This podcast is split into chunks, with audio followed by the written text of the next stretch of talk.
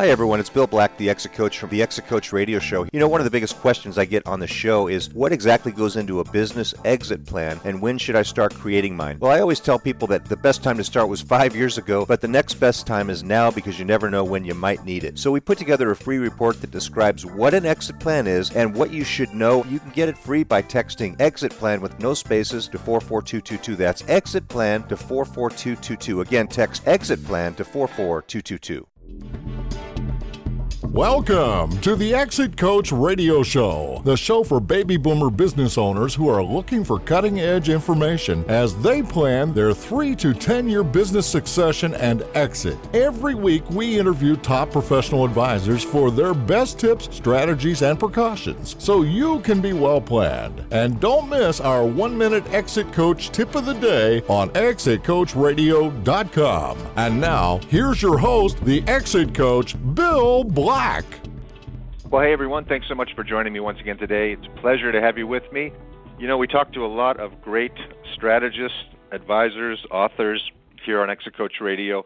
Uh, today we're going to talk to someone who's in the trenches helping business owners sell for let's say an unreasonable an unreasonably good value. And you can do this if you plan well in advance as we advocate. If you can start thinking of of how your business could go for top dollar there are a lot of ideas that you can put into play if you have time. And that's what my next guest John Homan of Shoreline Partners is going to talk about. So John welcome. Thanks so much for joining me today and uh, and welcome to the show. Thank you, Bill. Pleasure to be here. Hey, John, my pleasure. Um, you know, we we talk to a lot of different types of advisors. Now, you guys are a lower middle market. You call yourselves lower middle market M and A firm. So let's talk about what that means. What do you do for your clients, and and who do you typically work with? Well, we typically work with clients that are that are a little bit too big for a business broker, uh, but but don't have the the bandwidth to be attractive to larger M&A firms. So typically a lot of regional companies sort of a bottom line is something like an EBITDA of at least 1.5 million or sales sales north of 5 5 million. Uh, up to about 35 to 50 million would be a good range for us. So they're they're not big enough to go out and hire, uh, and they probably can't afford an investment banker type of a firm. But again, when you think of business broker, a lot of business brokers handle, let's say, your local dry cleaner or your your local uh, restaurant, your smaller business. So there are there are a ton of businesses in this size range that you're mentioning. Um, so uh, what's the environment like now? Yeah, um, just a broaden that a little bit, we typically think of business brokers as, as representing main street businesses, those businesses you drive by as you get on the street and look to your left and your right. Um, the businesses that are really attractive to us are, are distribution businesses, uh, something that has a, a, a little uh, larger scope and uh, and um, is probably a great uh, addition to another firm uh, in a similar industry that's looking to gain market share. And and right now we're we're sitting at the absolute best time to sell a business that we've seen in in a couple of decades. Um, you know, interest rates are still down low enough where where borrowed money is fairly attractive.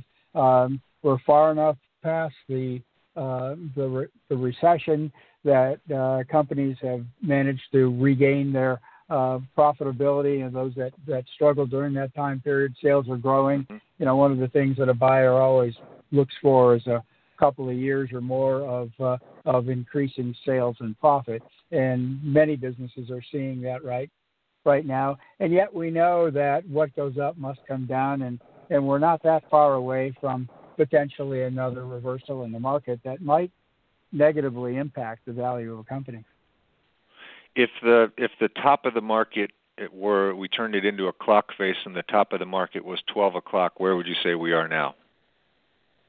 I, I say we're somewhere around 10:30 or 11, and and um, 10:30. Time to time to get home. yeah, Warren Buffett said, "I never want to sell at the top because you can't time the market. Um, but but when you when you know you're getting close, it's the time to, time to make your decision and move on." Well, and like you say, you you want to sell when you're in in a increasing situation because isn't it true that you know it, most businesses are sold for some kind of terms that require uh, a lot of times some kind of justification into the future uh, for part of the sale price, either an earnout or an installment payment of some type. And if your business uh, is is starting to crumble, you may not get those uh, those later checks in the in the deal? Sure. You know, there's there's two kind of buyers in the marketplace, and you know everybody talks about this. There's the strategic buyer, and there's an economic buyer, and an, an economic buyer, buyer is looking at a multiple of earnings, uh, and typically they'll use a formula that that calculates based upon a, a trailing earnings of a couple of years. So um, you, you know you want to be in a position where you don't where, where you've got strong earnings going forward to to sort of maximize that value. On the strategic side, you know, a company that's that's that's looking to grow um, and expand their market share for for whatever reason mm-hmm. um, is sitting right now with probably more financial wherewithal uh, to, mm-hmm. to make an acquisition that makes sense to them than they, they have been in, in a long time, and and therefore can can afford to pay a little higher value than they might have in the past. Yeah, and that's our topic for today is not how can you sell for a multiple of EBITDA to an economic buyer, but how can you be that uh, that jewel on a beach full of rocks, right? When people are coming around yeah. and and part of that is managing to that that need for what the strategic buyers want in your industry. So, how do you help business owners to sell for that unreasonably good value? You know, one of the questions we ask um, potential clients in the in the very beginning of our conversation is, who do they think is going to buy their company? And and mm-hmm. amazingly, in the 26 years that Shoreline has been in this business, we have never sold to the person that the owner thought was going to be the buyer. And, and that's because their view of the world is myopic. They they tend to be looking at direct competitors, and direct competitors aren't willing to pay an unreasonable value. They're only looking to to to, to basically buy the accounts, and so so they're not looking at it as how to strategically improve their position. So that's a big part of our job is is to go out do first to, to sit down and do our homework and figure out who who might be uh, someone that would would care about adding this particular type of business to to the business they're already doing. And oftentimes we'll come up with with a number of people that the owner would never even have considered. And then the other part of our job is to set up to try to set up the best that we can an auction type environment where we're, we're as opposed to a business broker that basically puts up an ad and waits people for people to come. Um, as an as an M and A firm, we identify who we think the targets are, and then orchestrate uh, a, a presentation to all of those people at about the same time, so we can get multiple um, uh, parties interested mm-hmm. and and mm-hmm. and try to get a little bit of competition going to, to to see who really wants this business the most. So, do uh, when when you walk into business situations, as I do, a lot of times we find that owner uh, businesses have multiple lines that they're they're working on. Some of them are are very profitable, and some of them are not dogs. You know, and and do you help business owners up front? To say, you know, you really ought to be focusing more on this and less on that if you're going to sell for top dollar. Is that is that part of what you do to come in, or do you come in literally yeah. at the point of, of sale? Okay. What what we like to do is when we meet with a prospective client and analyze their business, if it looks like they're not ready, if there's some window dressing that needs to be done to uh, to best position the company for sale, we'll, we'll often contact other people who do that thing for a living. And I, I, Bill, I think you do uh, some of that, and, and we don't. So we would refer those kind of clients out uh, to, to help them. Maybe it's get the financial statement straightened out. maybe it's to adjust the marketing, maybe it's to um, help them dump a whole bunch of excess and obsolete inventory so the balance sheet looks a little better. Uh, uh, may, maybe it's uh, uh, get their arms around their receivables and and get rid of some of those deadbeat clients that take up 90% of your time and only give you 10% of your profit, and and and uh, and allow um, others to uh, to uh, uh, do that work because we know what we're good at. We're, what we're good at is identifying who it is should buy this business and make sure that we get the absolute best value we can for it. Excellent. And uh, to that point, um, uh, we are both part of a, a, large group of professionals that network extensively uh, throughout Southern California and other parts of the country called Provisors, which gives us access to a wide variety of those other types of professionals. Like you mentioned a few, like a, it could be a part-time CFO to come in, or someone to help increase sales, or really focus on the the the gross profit, the top more the top line before expenses. Um, so there are a lot of professionals that can come into play, but they first need to start with understanding um, John, what do I need to look like to get that top dollar when I'm ready? When I clean up these other issues and I go back, go out to market, what do I need to look like so that a strategic buyer is going to stand up and take notice? Right? And, and, exactly right. And I'll give you an excellent example of that. I, I happen to be guesting in uh, the Provisors uh, uh, Network today in Ontario, and I was up here just a month ago and I ran across a guy that I that I didn't know, um, and what what his expertise is is uh, uh, uh, handling the credit card transactions um, for the best best fee. And I had a client in the telemedicine space that was paying nearly five percent discount on their credit card transaction, and um, um, I was able to uh, use that network to, to to bring this person in, and it looks like their new deal will be less than three. And on a five million dollar business, yeah, two percent yeah. at the top line is a big number, and so um, that's going to help me bring a lot uh, a lot better price to this company going forward.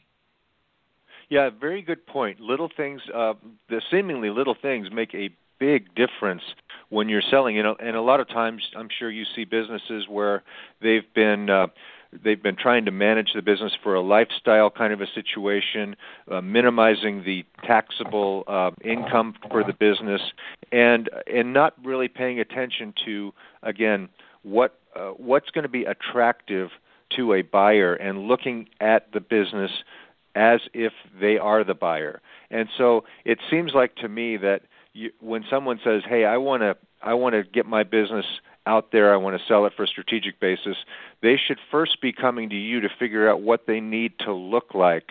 And then, as you said, you can help them find the other individuals that might help them over the next couple years, but then bring them back to you when the timing's right to get back out, out to sale and hopefully before the clock strikes midnight.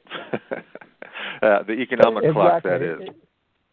Yeah, exactly. And to that to that end, almost all of our business comes from referrals from other professions, um, be it a, a, accountants, attorneys, um, um, commercial real estate brokers, people that that that know and work with a company all the time and know when that time is getting close.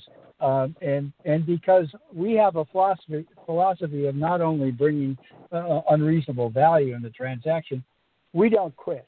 Um, while our engagement is for a year, we'll keep working with that company until it's sold. Um, and, uh, and, and we're just absolutely bulldogs and tenacious about about making sure that if the direction we're we're going is a liquidity event for the owner, then that's we're in it till that liquidity event happens. John, what are some of the biggest mistakes you see that that clients make um, when when they say, you know what, I don't need I don't need anybody. I'll do this myself. I'll I'll get this uh, I'll get this taken care of and uh, and not engage someone to help me. Yeah, you know, b- before I w- worked for Shoreline, I, I did operate as a as a business broker. In fact, I'm still on the board of directors of the California Association of Business Brokers, and and so you know, have this conversation all the time with uh, with uh, prospective sellers that said, "My God, it's such a high fee for you to help us get this done." And it's the old the old saying is, you know, ten percent of something is a whole lot better than no percent of nothing, uh, right. because selling a business becomes a full time job. If you're in the business of running your business, you don't have that 10 or 20 or 30 hours a week just to focus on identifying who the buyer should be, what's going to motivate them to move forward, and and even more important than that, when a prospective buyer and a and, and a seller get together, it usually falls apart pretty quickly because the seller has ego involved in the transaction, and the buyer will say something that will just upset the seller to the point where they can't talk to that person anymore. An intermediary plays an interference in that transaction.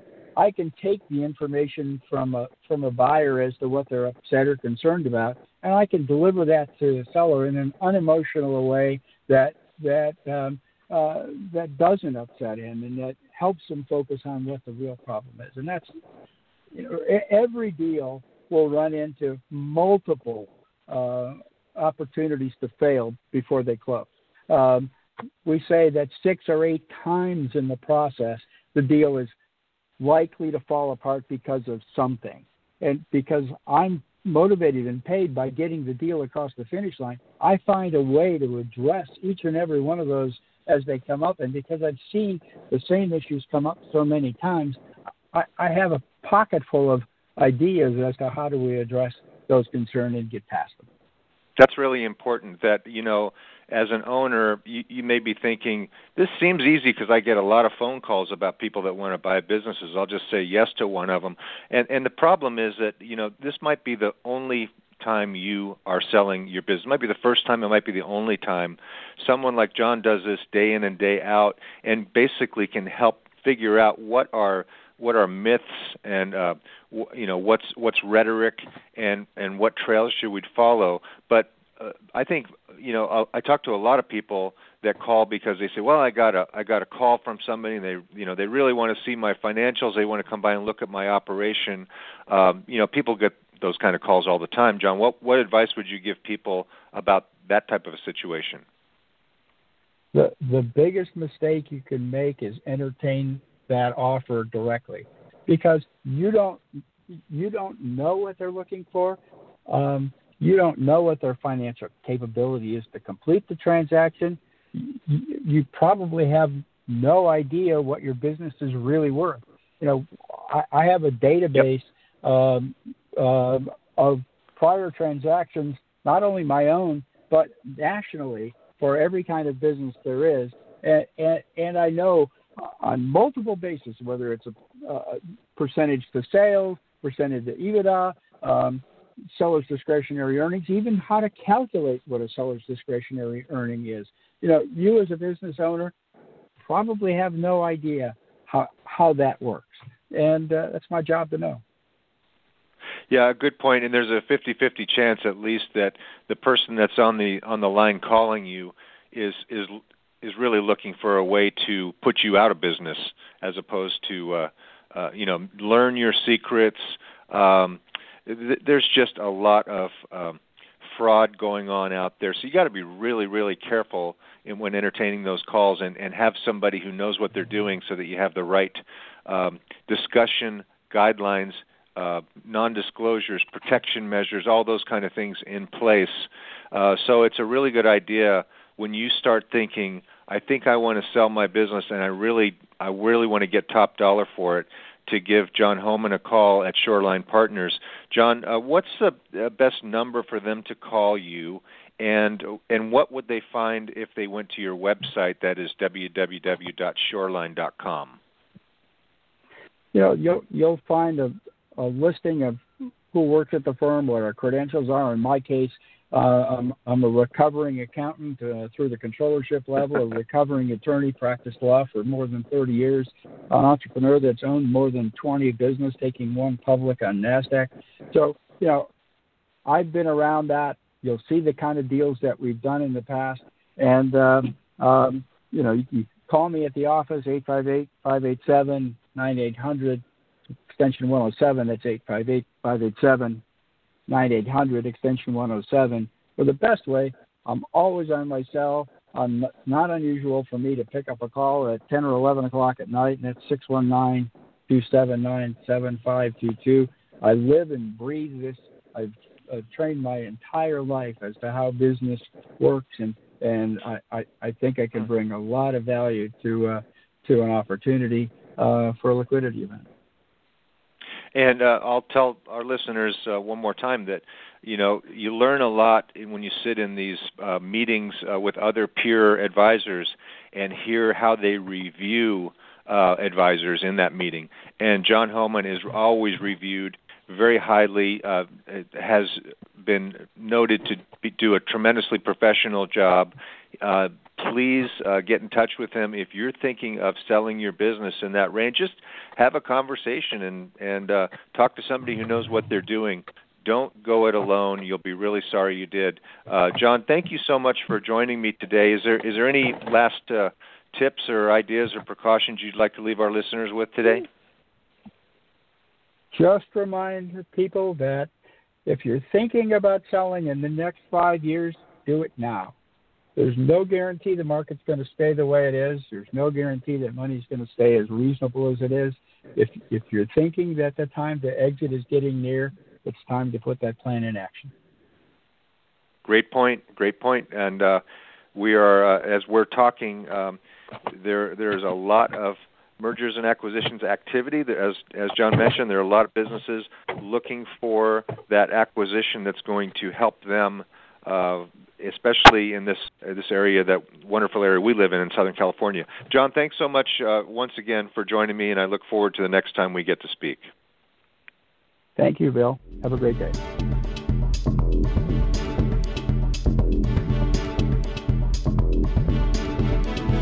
Thank you for listening to Exit Coach Radio.